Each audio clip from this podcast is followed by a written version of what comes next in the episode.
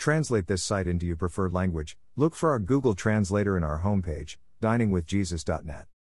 Traduce este sitio en tu idioma preferido. Busca nuestro traductor de Google en nuestra página de inicio V A, dining with jesus dot net. Pastor Chris White says to all of you, hello my friends. May the Lord bless you today. Hola mis amigos. Que el Señor los bendiga. An important verse in understanding the filling of the Holy Spirit is John fourteen sixteen, where Jesus promised the Spirit would indwell believers and that the indwelling would be permanent. It is important to distinguish the indwelling from the filling of the Spirit. The permanent indwelling of the Spirit is not for a select few believers, but for all believers. There are a number of references in Scripture that support this conclusion. First, the Holy Spirit is a gift given to all believers in Jesus without exception, and no conditions are placed upon this gift except faith in Christ, John seven thirty-seven to thirty-nine. Second, the Holy Spirit is given at the moment of salvation, Ephesians one thirteen. Galatians three two emphasizes this same truth, saying that the sealing and indwelling of the Spirit took place at the time of believing. Third, the Holy Spirit indwells believers permanently.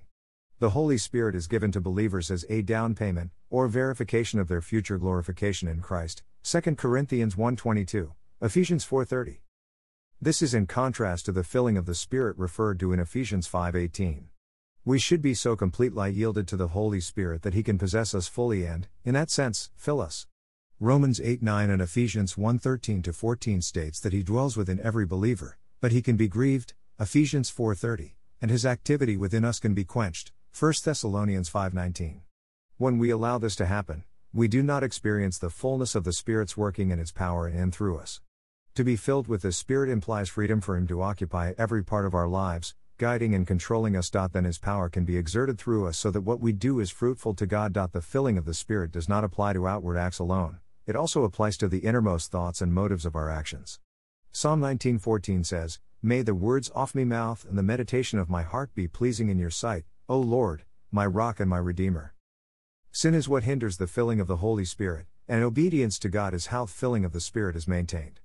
Ephesians five eighteen commands that we be filled with the Spirit. However, it is not praying for the filling of the Holy Spirit that accomplishes the filling. Only our obedience to God's commands allows the Spirit freedom to work within us.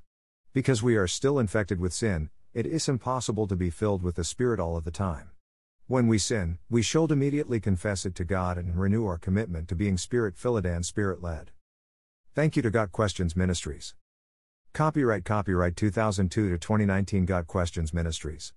All rights reserved.